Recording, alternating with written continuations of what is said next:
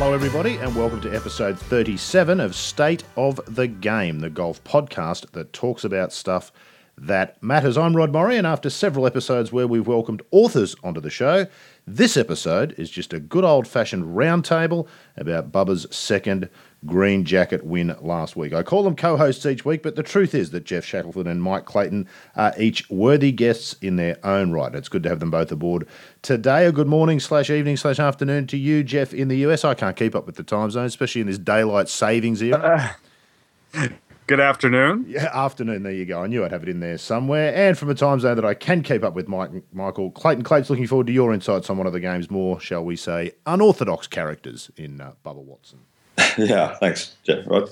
Diplomatically put. Shaq, I wanted to start with you. You were on site, obviously, at Augusta National for the week, and I know you've been there before. Just a quick thumbnail sketch. Overall thoughts on the week, the course, how it unfolded, Sunday's play, Bubba Watson winning. Um, was it a good vibe there this year? Yeah, it was a great vibe. Once the uh, the rain went away on Monday, and, and the course was uh, you know very nice. The uh, early in the week, it was apparent the greens were a little faster than they have been, and that that would uh, impact things. And sure enough, it did on Sunday. I think. Uh, well, I think it did all week. It, it was very defensive golf, which uh, they seem to like that, and then they seem to think that uh, they can kind of uh, flip a switch with some hole locations on Sunday and maybe slow the greens down a little bit, and the guys will perform. And we've seen this happen a few times. They got spoiled the last couple of years uh, where the guys did perform, but this year they they uh, I think that defensive golf had kind of gotten to them by by Sunday. We did have some fireworks there in the morning, but uh, the greens were just incredibly fast. Uh, but all in all, no, I thought uh, it was a great week. I mean, I I've been picking Bubba for months, and uh, it's it's he performed, and the course is set up beautifully for him. And good that you're not smug about. Not at all. Not at all. That'd be terrible. It was a a. I never pick a winner, no. so I have to enjoy this one. That's one. right. You, you, don't get many chances, do you? It was a really weird one, wasn't it, Shaq? I mean, they say it begins the back nine Sunday. This one ended on the back nine Sunday. Yeah. The fireworks were on the front nine. It was very unusual. It was, and then uh, the stats revealed that the this new hole location they've used two years in a row on the 15th didn't uh, give up. There were no no eagles, no birdies on 17 on Sunday. Uh, I think there were two eagles early on on 13 and uh, so it was it was i'm not sure what that was but again my my, my belief and clates might be able to speak to this is that uh, again you just you just can't ask even the best players in the world to be uh, so defensive for so many days and then and then just absolutely give us a rush of birdies. It's got to it's got to be i think somewhat gettable, as uh, I believe Tiger uses used the uh, description for Muirfield the last day, which is still rather funny to me. But it's got to be gettable every day, and I don't know if that was the case. There was also a lot of wind. I mean that that uh, that period where where uh, Bubba had five birdies in a row on Friday, which was the most exciting point of the week, at least to me, when I was out on the course when he was doing it, and there were some some roars. Uh, that came with a lot of wind. He did that under some very probably the most difficult conditions of the week, which uh, made that just that much more admirable. He's an interesting character, isn't he, Clates? And I, I know you wrote a piece about it for the Golf Australia website, talking about you know players are into swing lines and planes and everything's got to have a certain look. Bubba has his own look. It looks nothing like anybody else. But in some ways, I guess, and I noticed this at Royal Melbourne at the President's Cup too, Augusta National, Royal Melbourne, big grand sort of courses with lots of big sweeping change. Maybe just suit him perfectly because he's kind of that ADD character. You know? They must fire the imagination. It's not boring golf, is it? It's probably right up his alley. Well, he needs space to play, so Royal Melbourne's perfect for that. And as is Augusta, you've got you're not poking the thing down narrow fairways with rough on the side, so it's it certainly suits his creative nature. And I, yeah, it goes back to Mackenzie again. That was what he wanted to encourage. That's why he built courses the way he did because he didn't like negative poking golf. You know, he detested narrow fairways because he hated the way it made people play. So, not surprising you see guys with flair and imagination when you're at Augusta. But you go to the US Open, even though Pinehurst will be different this year, you go to a normal US Open course, then his chances are much diminished. I know. Well, Norman on Twitter sort of compared him to Seve. That's probably a bit a bit too much, but you can see the similarities there, can't you? He very much oh. sees things that others don't.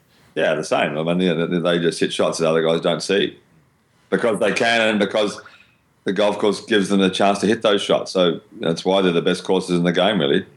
With Bubby, you get the feeling it's just to keep him entertained. You can't imagine anything more boring than trying to hit the ball straight. What about uh, your take on what um, Shaq was saying there, Clates? They set the course up so you have to be defensive for the first three days, and you can't just flick the switch and become aggressive on the last day, and that's perhaps what happened this year. What's your thoughts on that as a player? You've played lots of tournaments around the world. Do you see that sort of thing much? Oh yeah, probably, but it, it just as Shaq said, look, it looks like when you try and putt on greens like that, you're always, at least I was, maybe that's because I was a bad putter, but you're always conscious of three putting from anywhere. You can three putt from five feet, four or five feet, so you're always, you know, the, get on that 15th green, you lip it out and it slides another six feet down the hill. So you're always two putting before anything else, really. So, and they, I mean, obviously I wasn't there, but they looked incredibly fast on TV. Just the ball was skating everywhere. So it's, very difficult to play. Certainly, some of the lip outs you saw uh, plenty of runners they went past. Oh, the fourth hole in particular for the week, Geoff, looked just horrendous. We saw, I think Scott four putted it. Um, the lip out he had for his with his yeah. putt was you know, six eight feet. It must have gone. Yeah. After that, and of course the the last group both birdied it on the final day, which is pretty amazing stuff. But that hole, were there any holes that were really on the edge? That hole looked to me. I saw a number of players. I think it was on the second or third day, really struggling to just get anywhere near a three on that uh, that powerful three fourth. Yeah, and they of course played at 240, which which with any wind is silly. Uh, 17 obviously was borderline on on Sunday, just because nobody could uh, do much there. Uh, really, they all were. They were all about 14, and and they were that way. Uh, I heard early, well, actually the the previous week, uh, Adam Scott's dad Phil said the first green he uh, walked up to when they played on Friday, the the first green he five putted and he said he was done. He was just he was he couldn't. That was it for him. He, he couldn't putt the rest of the way. He was totally it. It just ruined him. And uh, I mean, he had a great time. He said, but it's he, he said he just couldn't fathom how these players perform as well as they do there with with the greens being that fast. And he said then you know the members. It just it, it was completely unfathomable to, to him how they, they would enjoy that. And of course, for those who don't know, he's a golf pro. Phil Scott. Right. He's not, not, a he's hack. Not a yeah. no. Right. So uh, he he said it's fun. It's a once in a lifetime kind of thing. But he said they have a little bit of that that uh, certainly that approach to to uh, the faster we can get them, the better. And and uh, I don't again I, I don't find that very. Uh, it's fun to play every once in a while, but I can't imagine that it's it's uh, it would be much fun on a regular basis. You've always said this, haven't you? Firm and fast is good, but you can be too firm and fast where the golf just gets silly. Yeah, and um, Phil Scott's a yipper as well. He's, oh, yeah, he's Petch uh, side saddle. Oh, really? Yeah, he, yeah, he's not the world's best putter, so don't read too much into the five putt. But interesting, I played Royal Melbourne yesterday, where the new greenkeeper there, Richard Forsyth, who was at Augusta, um, he's got those greens on a consistent basis, hard and fast, and it was great fun yesterday. Boy, it was just fantastic golf. You know, it was really playing like it plays in the tournament almost. So you know, obviously much more difficult for the members to handle. In truth, they really can't play the golf course uh, particularly well. You know, if you're a 20 marker and the greens are 12 and hard, they don't have much chance, especially when they're that severe. But you know, if you're playing good golf, it was it was so much fun yesterday. It was great. Can we uh, deduce from that that you were playing good golf, Clates? You sound pretty happy with yourself. Oh, no, I played all right. We all played all right. You know, I played with a friend of Gil Hanse's and well, and Su played, Sue O played. So the three of us, you know, it was interesting to see three different sort of standards of players all trying to manage it, and it, it worked out pretty well. But you, you, know, when the greens get that hard and fast, the members can't really play them. They, three putt half the time.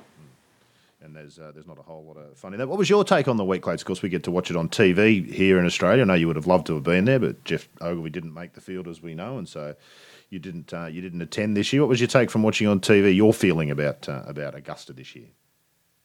Well, it's always obviously good to watch. I thought that the air went out of it a bit on eight and nine when two birdies to two bogeys, and that was it. So, I mean, watching Bubba was fun for, for me. Well, I guess we'll get to it at some point. The the, the most damning shot and the most interesting shot, and the, the shot perhaps hopefully heard at St Andrews and was was Bubba's drive on the thirteenth hole, which was, you know, at some point when is someone going to do something about this? You know, he's not going to be the only one in the next 20 years who's going to start hitting wedges into the 13th hole. And when is someone going to do something about the golf ball? Shaq, you can probably clarify this a bit. I mean, I, I, 366 yards he hit it off the tee there. Jordan Spieth said he thought he'd hit it 70 yards out of bound when it left the, right. The club yeah, because he actually hit it sort of through the trees. I'm guessing he's hit a draw there which is a particularly unusual. And it glanced off a tree as well. Gary Player wrote about this, which you put on your website, that it was a mockery that uh, millions got to see. Clates has alluded to it there. Um, that was kind of a one-off shot, wasn't it? I don't. I think we all agree that the ball goes too far, but using that shot as the post, Yeah, is I don't- Not yeah. ideal, is it? I don't think so. No, and I saw one piece written that they need to bubba proof the course, and, and and the problem I have with that is that he's actually doing well. One, he's doing this hitting a cut, which is incredible in itself, but. Um, and that one did nick the trees, according to CBS. Uh, and I asked Watson in the press conference after, uh, and he said that one definitely got away from the line he intended. That said, he is hitting the ball so straight, uh, and I don't mean straight, but uh, accurately where he wants to hit it, and he's hitting it far, and he's doing it. He's and I saw this at Riviera, which was why I picked him. He's doing it when he needs to do it. Uh, it's it's it's incredible to watch. When he needs to hit it low, he hits it low. When he needs to hit it with a slight draw, he can do that. That's a struggle more than the cut, but he can do it, and he's got every shot. And to uh, I, I just don't feel like that drive or his drives on 15 were uh, as much of I, I, I I'd hate to get into that that uh, mentality of, of pointing at those as as a reason to do things, even though we know there are many reasons. Uh, that was just incredible skill, and he just did some incredible things under pressure. So I hope that because I think it, oh, the reason I say this is I think it defeats uh, those of us who are making this case uh, to pick on those kinds of instances when somebody's just displaying great skill. And he is freakishly Oh, it's unbelievable. And he just doesn't look that strong. Uh, and, and again, he's doing this hitting a cut. This is not some big power draw with a ton of roll. This is this is a this is a cut that doesn't roll much. and a pink golf club, which is just And a pink driver, yeah. He managed to do that. Clates, 30 or 40 or 50 years ago, when the money wasn't as good in professional golf, Bubba would have been the ideal Vegas player, wouldn't he? He could have made a killing with that golf swing, beating blokes Yeah. left, right, and centre in Vegas for large sums of money, I would have thought. Well, they wouldn't. They'd, they'd have figured out pretty quickly he could play, but yeah, it's good to see someone who doesn't swing perfectly conventionally. Around. Uh, You, you watch golf now. There are so many swings that look the same, but they are the same. They just follow the same lines, and you know the. I mean, whilst you can't say that individuality's gone out of everybody's swing, it's now more than ever there are guys who swing much more conventionally, and which is you know it's good they play better because they do it, but it's always interesting to watch someone do it differently.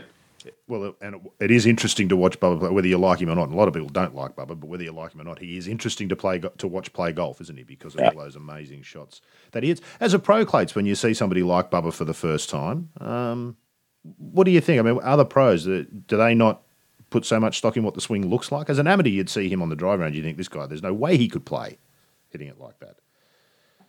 Well, it's one thing to watch the swing; it's another thing to watch the ball. So, I'm sure if you watch the ball, you figure out that wow, you know that guy can really play. I mean, the first he played at Huntingdale years ago in the Australian Masters. I think he did he lose a playoff there, or did he finish? He, he, I know he played well, but yeah, I watched him play then, and you In could see the mid 90s, was it? Yeah, I think you're right. actually. No, no, it was after that, but uh, it might have been. might have been- It might have been ten years ago, maybe. Yeah, I think I think you're right. I do remember that. Yes. And he, uh, he he put on a bit of, of, of- a performance because they do the draw differently here. They don't so, somehow the, they, they pick the pairings for the final groups differently than they or they did then than they did in America. And he thought he thought he should have been in the final group, and he was in the second last group, and he thought they were discriminating against him, and he he put on a big performance, and they finally time to shut up and go away. And I think he played in the second last group, but um, he did he played really well down here on a course that I mean Huntingdale's the narrowest, most penal constricting course in the country, so it's not like he can't play on a narrow golf course because that was really narrow. Yeah, plenty of skill. Probably put us lumped us in with the French, I'd say, Shaq. Uh, Yeah. Based on that, and his, his expe- he is a fascinating character, isn't he, Shaq? As I said, a lot of people don't like him, and you know he's done some things that have made all of us sort of cringe a bit. But he just seems to live on the red line. I had a look at those videos you posted on your site from his Golf Channel appearance. He just turned up there out of the blue. They weren't expecting him. He genuinely lives on the red line emotionally, doesn't he? I mean, he, he is prone to tear up at any given moment. Um, he, he's genuinely just he doesn't seem to have a governing switch to keep things on an even keel. Well, that's true, but uh, the thing that, that was, I think, most revealing of all uh, w- w- on the weekend, he, uh, you know, he wasn't having a good day Saturday, and he just played two really good rounds, and he was kind of having that that post good round bad round, and uh, he stayed very even keel and, and very level headed, and that's kind of on Saturday. I was just laughing listening all the, uh, the the in the press room where he's not liked at all for for some reasons I can understand, some I can't. Uh, they nobody was was uh, giving him a chance Sunday, and if you in the poll on my website, nobody gave him a chance, and I kept thinking, God, he he looks awfully calm and pe- at peace. And then Sunday, same thing. You know, I the when Spieth hold that bunker shot. Uh, yeah, I think in the past, Bubba maybe even gets a little rattled by that, and he made that putt, which any putt on that green, as we just talked about, is is uh, a good putt to make. And uh, he just he just was very level headed. So that's what makes him, if he can kind of uh, keep that emotional vibe to him, but also keep this uh, this this uh, even keel thing going on the course is where he can finally uh, really live up to his potential because he just he's he's got pretty much everything going for him. He's got a, he, he has got a gift, hasn't he? I mean, the, the par he made on 18 on Saturday, particularly under the circumstances, as you say, yeah, things were, were going backwards. A bit like John Daly, he's got an amazing pair of hands around the green that get overlooked because he hits it so far, and that's all that anybody talks about. But he's got a fabulous short game, Bubba, hasn't he? Yeah, great short game. Uh, the really, I don't, I don't really see a weakness other than his uh, temperament having gotten in the way in the past and maybe not being that accurate. But then, you know, what I saw at Riviera was just stunning. How how straight he could hit it when he needed to, or hit a fairway, and and then just to be able to call on a 350 yard drive when you need to is just that's amazing. It's a handy go-to shot, isn't it, Clates? You can you can, you can well, that at any tournament. there's never much left after you've hit it. No, that's uh, that's exactly. Right. Let's talk about some of the other players or the contenders. We really turned into a two-horse race by Sunday. What was your take on Jordan Spieth? Shaq, he copped a bit of criticism, which I found surprising afterwards for apparently being well, petulant. Yeah, horse. What, what you guys get you get the CBS feed, so you got the same thing that most of the people on on uh, Twitter and uh, my site and elsewhere uh, were, were uh, critical of. And I, I I've watched him play a lot on the West Coast swing, so I know how he plays, and I find it sort of entertaining watching him talk through his shots and and I mean he just analyzes them immediately and and because he's well liked by the press, uh, Bubba used to do some of the same stuff and and some of those times that he turns and starts barking at his caddy, Bubba is accused of of badgering his caddy. Jordan is just uh, you know being analytical, which I think is kind of an example of where the uh, the feelings about players get get a little bit lost, but. I don't know what what. I, I know he had a, one, a couple one-handed swings, but I, I did hear from people who were really uh, sort of offended by his behavior, and and uh, I don't know. Did it come across that badly? It wasn't um, Ricky Barnes at Huntingdale, was it?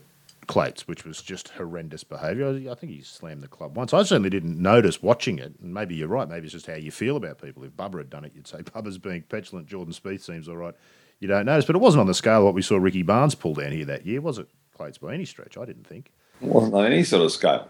It was fine. I mean, he's whacked the club into the ground at 10. But I mean, boy, everyone complains golf pros are boring and there's no personalities out there. And some guy does something slightly out of the ordinary. And, yeah, okay, you can pick on it. But wow, it's a 20 year old kid playing the Masters. Yeah, he's 20. Right? Yeah, in the yeah. last group with a two shot lead through seven holes it would have all been now, a little bit overwhelming, you would think, well, wouldn't you? Yeah, and what he does do, he does have to channel some of his energy because he he spends expends so much on the course, uh, analyzing each shot and kicking himself uh, after the shot and talking to his caddy about uh, how it could have been better.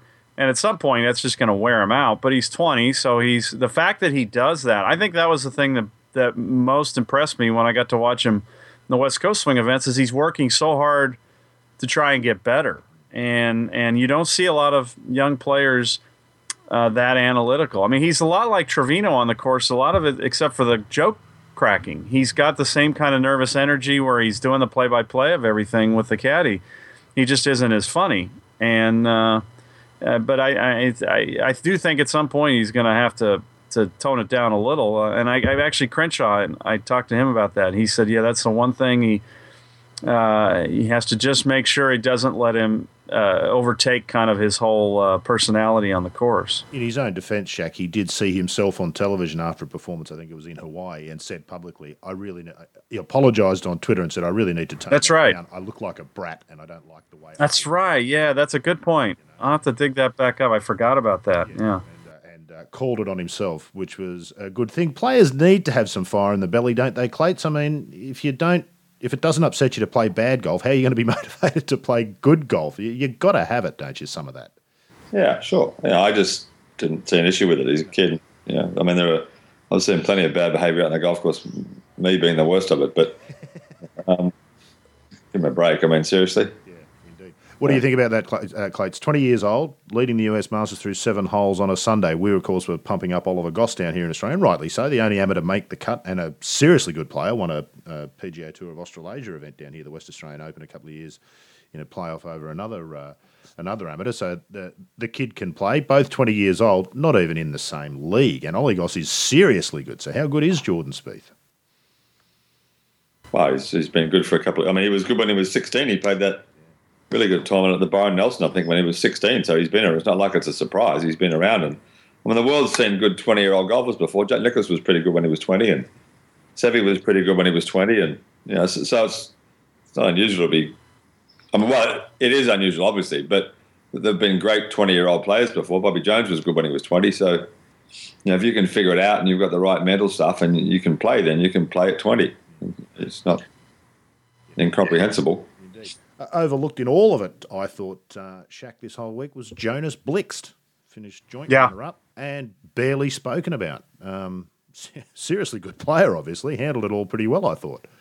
Yeah, I got to watch him on uh, Friday, uh, Thursday. He was playing with Crenshaw, and I watched him for about uh, 14 holes, and very impressive in all ways, and and um, really can putt and that's kind of why one of the reasons he hung around uh, on the weekend. But yeah, I was about to say young nerves were really helpful there, but then the the craziest thing of all about this tournament uh, was was the performance of the the old guys. You know, six 50 year olds make the cut. That's just it's just nuts.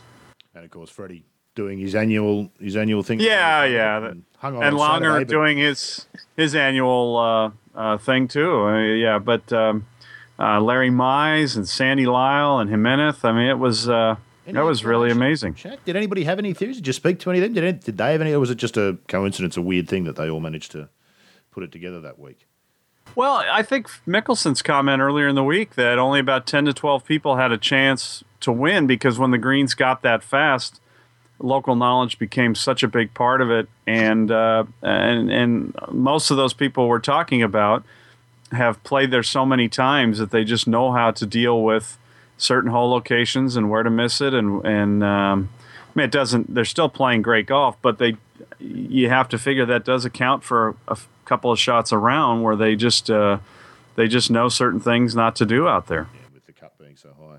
Gives them a better chance. Speaking of Mickelson, probably the most entertaining 25 minutes of the week, I thought, was his Tuesday press conference. He is just, uh, yeah, he's a genius in these situations. He talked about, I can't remember whether it was in the swing, uh, the press conference or, or elsewhere. He talked about um, the length of his swing being the key to him not being injured because he doesn't have a short, violent action like a lot of players.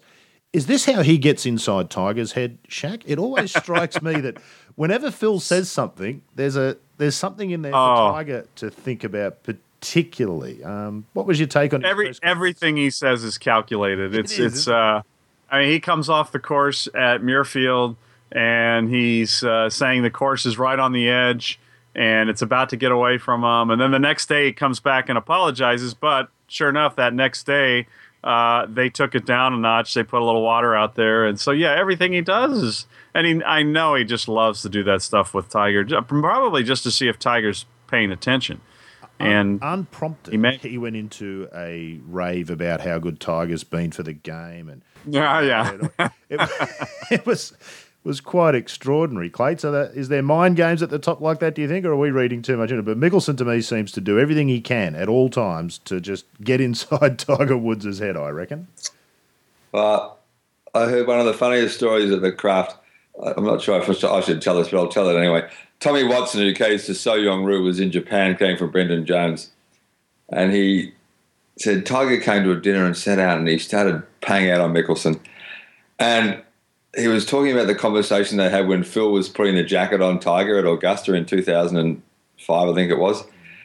And Tommy tells the classic story about the trash talk that was going on. In the end, Tiger said, he said, just put the damn jacket on and go away and shut up, will you, Phil?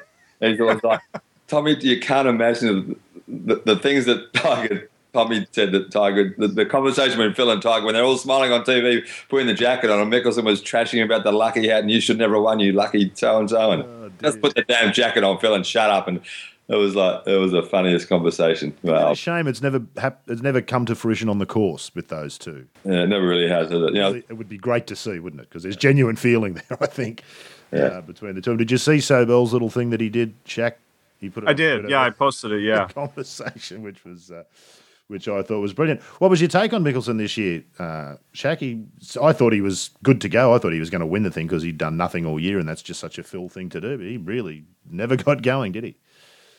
No, I think he's going to look back and, and for a number of reasons regret the uh, the cash grab in Abu Dhabi, uh, starting with the uh, the video, which is all over YouTube of he and Rory doing the uh, the whole club twirling thing, but it just more um, more importantly, it just threw his whole season off. You know, he yeah, not everybody needs to be playing well going into the into the Masters, but in general, we've seen these people who play sort of their set schedule on the West Coast and Florida, building up to the Masters. They do well, and and it's not really that complicated of a formula. And he he's had a very consistent schedule over the years going into Augusta. And this year he he kind of threw that out, and part of it was because of fatigue left over from last year, which was a case for a few people. Adam Scott, uh, Matt Kuchar took on their vacations in in uh, January, February. So I've got to think that uh, he's thought about that and, and, isn't pleased because his uh, health's been a little bit off, and you never know what's going on there when, when you get a little older and you sit on an 18-hour flight. What happens? And so it was it was pretty much a disastrous uh, performance for him, and uh, especially because he started to play well the week before. But you just have to wonder what what uh, what he's going to do next year to, to try to, to, to go into there on a on a better note.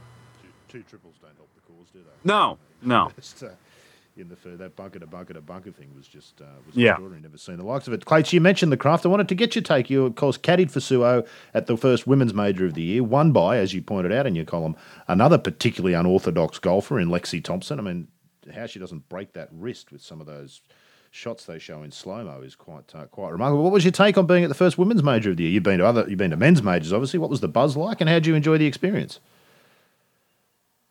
Well, I enjoyed caddying. It was great fun. Um, there's no buzz at all, really. I mean, you play a practice round. We played a practice round with Karrie Webb. In fact, two of them, and there was no there's no one there in the watching the practice rounds. It's just you know, it's completely opposite of the only major I ever played was the Open. And, you know, when there were forty thousand people there on Monday, and so it feels massive. There was, but there was no one there in the practice rounds. It just felt like to me like a regular tournament, and the course is unremarkable. Looked awful. So, truly awful. It's one of the nicer things ever said about it. Yeah.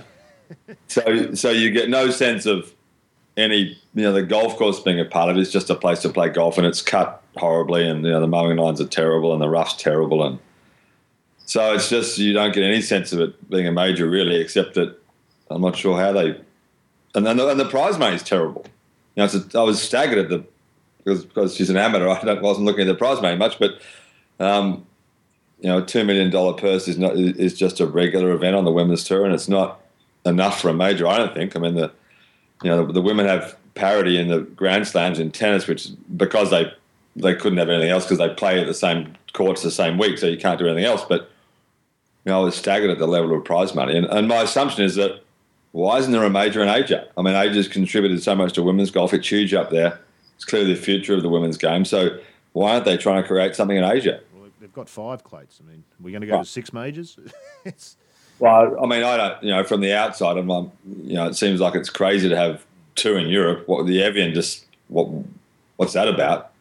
And you know, clearly there should be a major in Asia if they want to create some history. Then you know, in, in hundred years' time, they need to start creating something now that's going to be a great event in hundred years because it's you know, it's a huge. Tom Watson, who, who you know, who I mentioned before, I mean, he's up in Korea with So Yeon Ryu caddying there for six or eight weeks a year. He said it's just massive up there. So, to me, you either, if I was in charge of it, you would take the Kraft or you would take the Evian and take one of them to Asia and make a major up there. What's the problem with women's golf, Clates? Why don't we watch it? Why doesn't it have the same support as men's? It's entertaining, isn't it? I mean, they play good golf, the women. They do. I mean, Michelle Wie, I mean, she's terrific. And I mean, Lexi plays like Bubba the same. She just gets there and smashes it. And you wouldn't want to play with that swing for a whole, you know, for, for long. But, well, what a player. And the, two of them show that, you know, they, they just play golf. They're not playing golf swings or track manning or trying to look pretty. They're just playing golf and hitting great shots and they're strong and they smash it. And it's fun to watch. I mean, I was staggered she won. I didn't think she could win. I mean, she just she didn't look. Like, I mean, Michelle would look like she was playing a, whole lot better on TV to me. So I assumed she would win, but she wasn't in the race. She played a great front nine on Sunday, and that was the end of it, really. A bit like the Masters, wasn't it, Shaq? It was a bit of a letdown, sadly. What a great head to head that could have been. Wie versus Thompson over the back nine at the women's first major of the year would have been terrific for the game. But it, Clates makes some interesting points, doesn't he? He mentioned the word trackman, and I know you did a big piece on trackman. Are we going to see more Bubba and Lexi Thompson type swings as people go back to focusing on the ball rather than what the swing looks like? Video has given us what the swing should look like. Is trackman going to give us the don't worry about that? What's the ball doing? Well, that was the the, the takeaway I had in uh, doing research for uh, for the article, and it'll it'll take some time, but I do think that's the case, and which is why it's so interesting that there are uh, such strong skeptics of that out there, and I think it's mostly because they haven't gone on it and worked with an instructor who knows how to use it. And I think once they do that, they would realize uh, that wow, yeah, it's actually going to get us away from positions and aesthetics of the swing and get people focused on what the ball's doing. So it's, um, uh, I mean, there will still be some who just don't don't know how to use it, or they'll they'll take the numbers and use it the wrong way. But I think there will be many more that that don't. And uh, but yeah, it's really neat to see all these players right now. With uh, I mean, Jordan Spieth does not have an attractive golf swing under the the if you're going by aesthetics, and uh, and yet he just plays golf incredibly well. A lot of, lot of moving parts in that swing. Yeah, yeah, very retro. Uh, a lot of lot of leg and ankle and foot and action, but makes an old man uh, like me hurt just to just to look. It does. Yeah. Seems to be. What about your take on women's golf, though? Of course, Kraft, uh, Kraft Nabisco out as sponsors. They've been sponsoring that tournament for a very long time, and just the fact you've got a major that's got a sponsor's name attached to it uh, is an odd thing. But what's your take on sort of women's golf? What should they do? What can they do? Mike Whan's done a great job of getting the tour back on track. Is this maybe his his next uh, assignment? Is what can we do with the majors to actually, you know, apart from the US Women's Open, they all do suffer a bit, don't they? They've all got a sponsor's name attached to them. None of them have the even close to the level of excitement of men's majors. No, no, and I, I, I don't know what the answer is. Obviously, the golf courses are, are part of it. The uh, the venues, when they go to a quality venue, it, it really enhances the uh, interest in watching their tour. And we all know that a lot of the people in in uh, power have never valued the importance of architecture. And you know, the, you see the PGA Tour now has really done that. Um, the USGA always has. Uh, they just go and the setup usually uh, emasculates whatever great architecture is there, but they at least understand the cachet of going to a great venue and what that brings, and being able to talk about the history and see these players play a course that was played by other greats. And uh, I don't know how many truly great designs would would uh, would welcome a women's tournament. Uh, our belief, I think, has been that I think we've even talked about this in, on the show, but that uh, that there there may be more great designs available to the women in the future, just because there's so many of them that can no longer host the men. Uh, so I would that would be my thing with him is to encourage uh, to encourage seeking out quality venues and, and stop worrying about what's on the cover of uh, Golf Digest.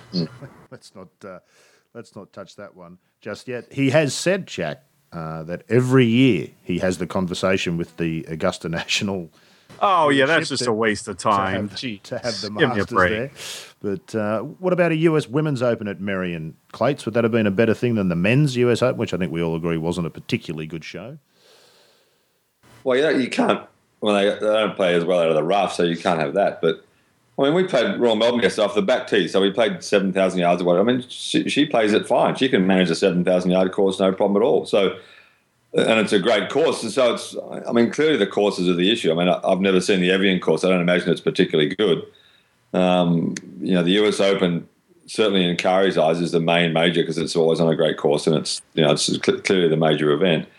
The British Open's going to Birkdale this year, I think, so that they're, they're playing good courses, but you know, from the outside, you just can't take a major seriously when it's played on Mission Hills in Palm Palm Springs. It's just seriously, this is a major. I mean, talk a bit about the course, Clates. On television, I've not watched it particularly closely previously. There you go, prime example. Golf nut don't even watch the women's first major of the year all that often. I haven't had access all the time either through pay TV, but on television, the course just looked awful, truly awful. Just strips of horrendously mowed green turf in between rough. The bunkers were in the rough, as far as I could tell. Yeah. It just it looked I mean, terrible. I mean, it could be all right. I mean, the thing that staggers me is that the greenkeeper there could go to Kingston Heath or Royal Melbourne and see how the mowing lines are, and you know it's big expanses of short grass. There's no rough around the greens. It would go there and say, "Well, this course is amazing," but they would go back to America and never learn the lesson. They would just go and just keep cutting 28 yard wide fairways and a strip of rough that's an inch long, and the rest is sort of a certain length, and it's also predictable. And I mean, everything, every hole is exactly the same width. Every strip of every section of rough's the exact same width as it was on the hole before. And the course would, if you went there and just cut all the rough, got rid of the cart paths, just cut all the rough, it would be so much better. And if you built some decent bunkers, cut them into the greens, you could tweak a few holes, you could make it a decent golf course. But you know, it's just cut so badly, so you can't go anywhere.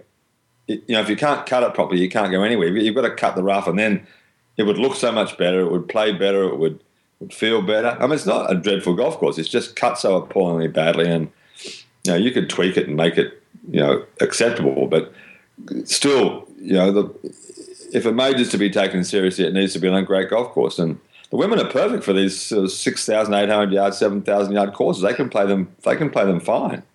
So you know, so, so whilst you've got to distort Merion to, to restrain the scores, you've got to grow the rough and you've got to put tees back in ridiculous spots. For the women, you don't. So they're the perfect candidates for playing, you know, the great old American golf courses that are too short for the men, but they're perfect for them.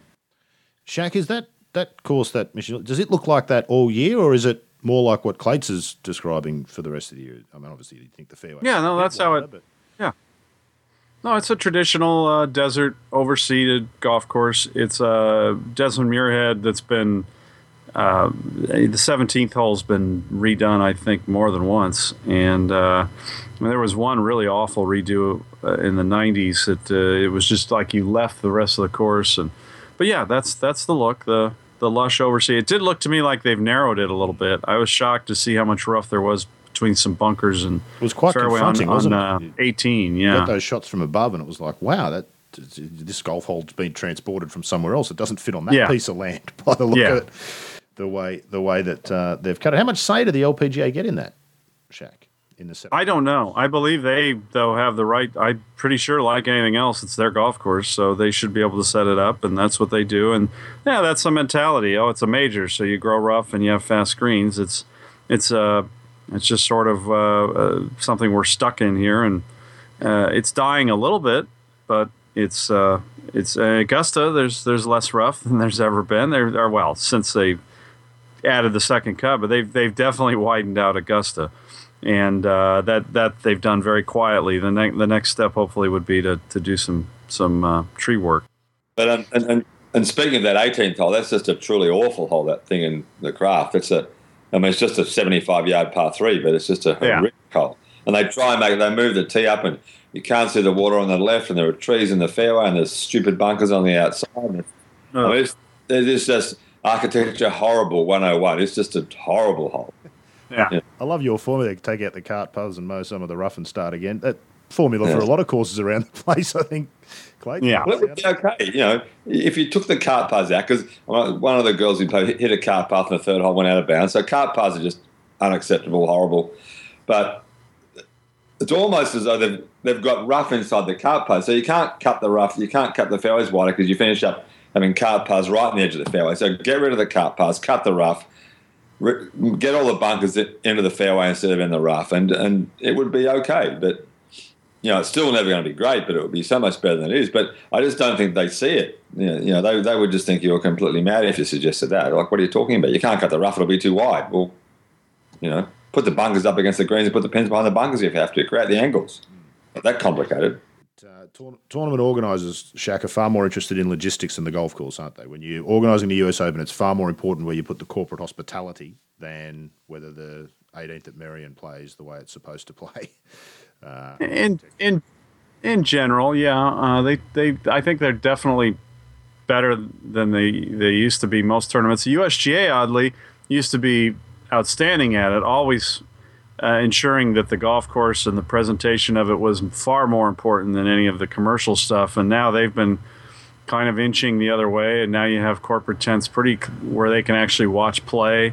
That was something that was uh, unfathomable to to uh, previous uh, USGA executive committees, and now that's uh, they, that that's they, they want more of that. So that's uh, but in general, I think architecture is starting to get a little more respect. Hmm. Actually, I agree with you. I shouldn't so negative. Then I didn't mean to be. I agree. I do think we're seeing a bit of a comeback. A couple of other issues, Shaq, that have popped up on your site. Uh, you mentioned it, so you get to have one free say. You got a fair bit of pushback from your readers, taking Ugh. Mike Whan to task about mentioning the Paulina Gretzky cover uh, during the first women's major of the year. Defend yourself.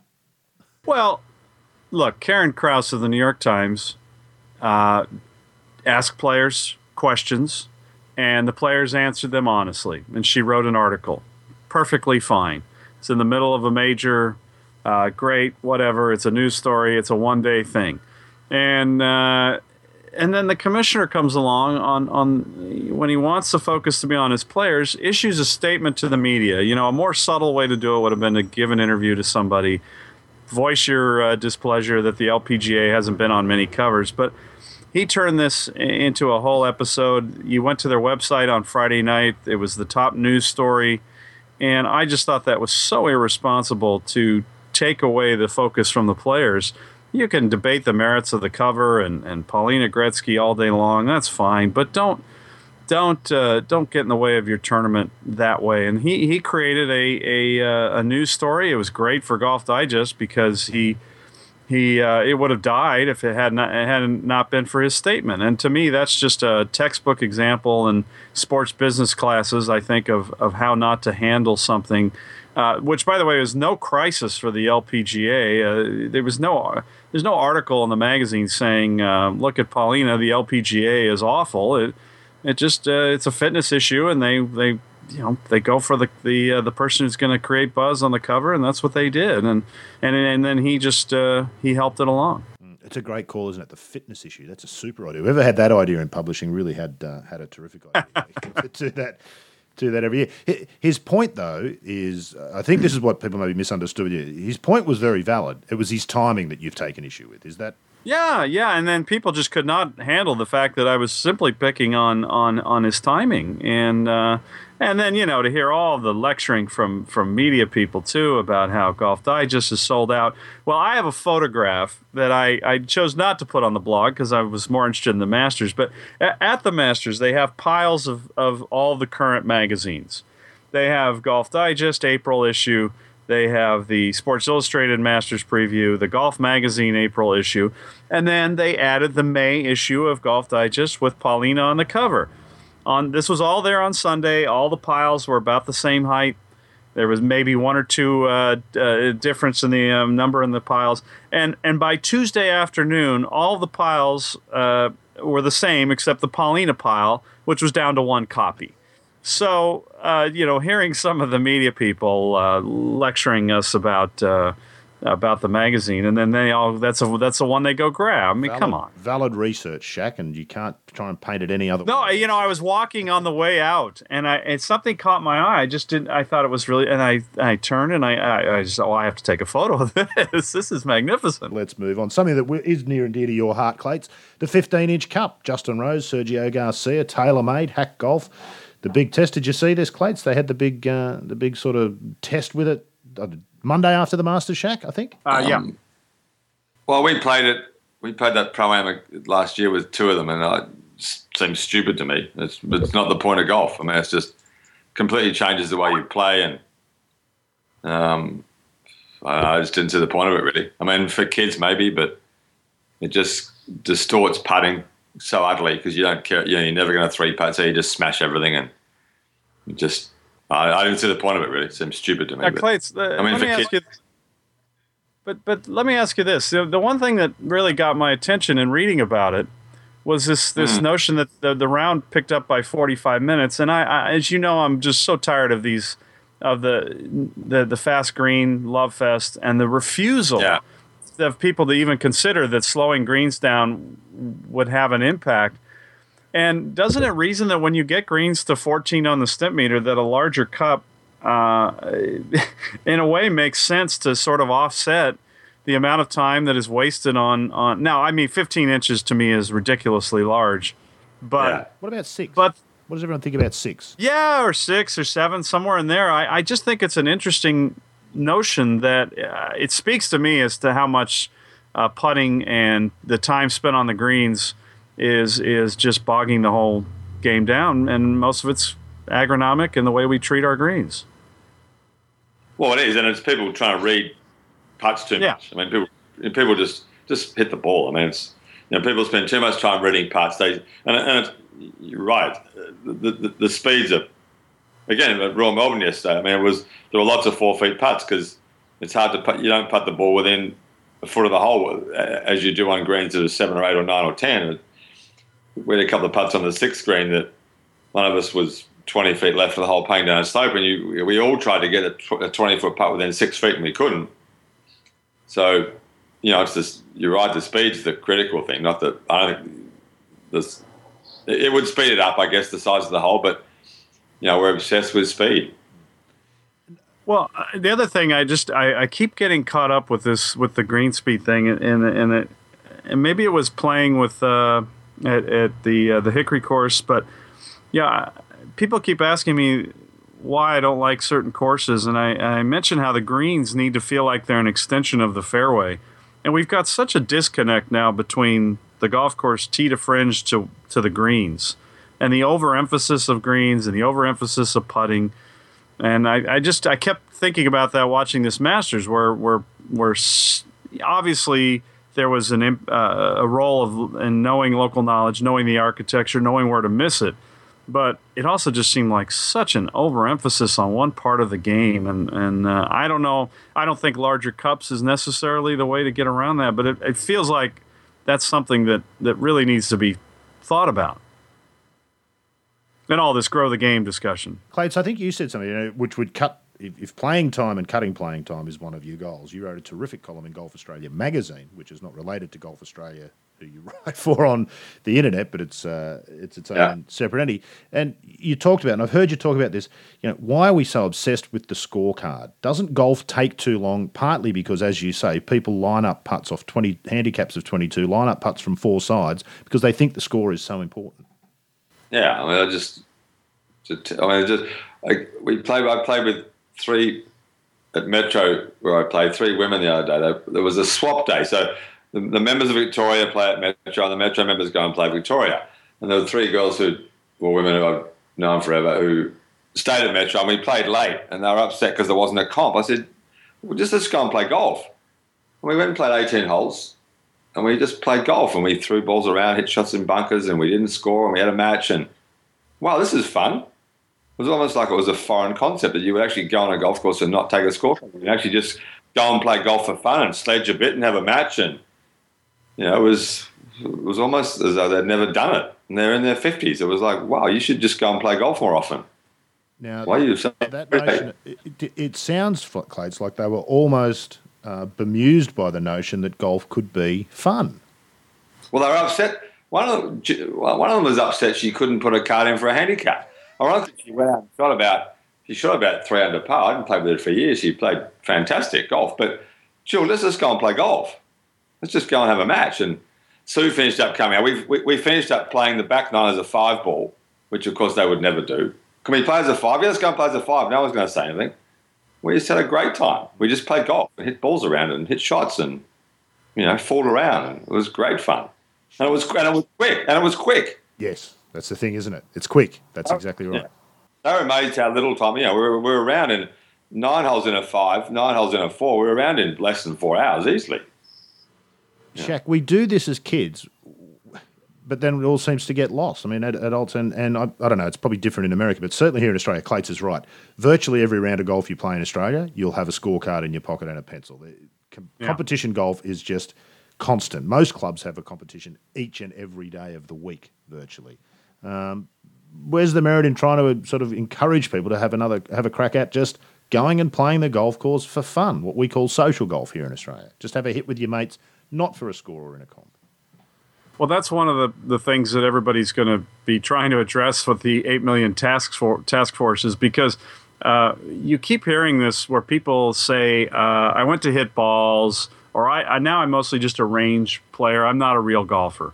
Or we, we, play, we only play nine, we didn't play real golf. And the, I, I don't know what drove this home that real golf is playing 18 holes and grinding out a score and, and turning in a score but it's depressing to think that people don't view themselves as a part of our community of golfers because maybe their their life only allows them to go hit a bucket uh, once a month or uh, they they play nine holes at an executive course. I mean that is really. Uh, I had a doctor, a really bright guy, say that to me. I didn't play. I, I you know I just played nine. We didn't play real golf. I'm like, dude, you've you played nine more holes than that I played this month. So you are a golfer, and um, and that's just a weird, weird uh, thing that's that's overtaken the sport. It just may be cultural. Yeah. We love our numbers. We love to account for everything and rank things. And Uh, Look, if you talk about grow the game, I, I've always thought this is a part of the problem. Clates, non golfers have a completely skewed view of golf and how it works, don't they? And that might well be a part of it. You know, you can't consider yourself a real golfer if you don't play competition golf or if you're not a member of a club or have a handicap. You've played the game for a long time. Non golfers' image of the game is so off the mark, isn't it? Well, I remember when my when I first was conscious of golf and my dad would go and play. And my first question when he came home was, "What did you score?"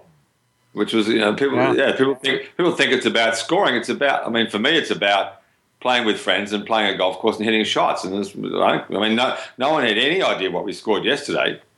We, you know, we played. I finished up playing one of the best 36 hole days in golf, 18 at Royal Melbourne and 18 at Kingston Heath. And no one, no one had any idea what anyone scored. We weren't scoring. We were just playing golf, hitting shots, and playing holes, and think, talking about the golf course. And you know, it's great fun. I mean, I mean, obviously not everyone can do that, but play Royal Melbourne and Kingston Heath in one day. But boy, it's great fun. It doesn't get any better than that. In fact, most can't, Clates, and it feels like you're rubbing my face in it now as you're talking about it, so you can stop that immediately. What about that idea of how people view golf from outside the game? Do you think that's a problem? I mean, you must have come across lots and lots of people who are first time or very occasional golfers at pro-ams and events and whatnot over time. People who don't play, their view of what golf is like, to me, has always seemed really skewed.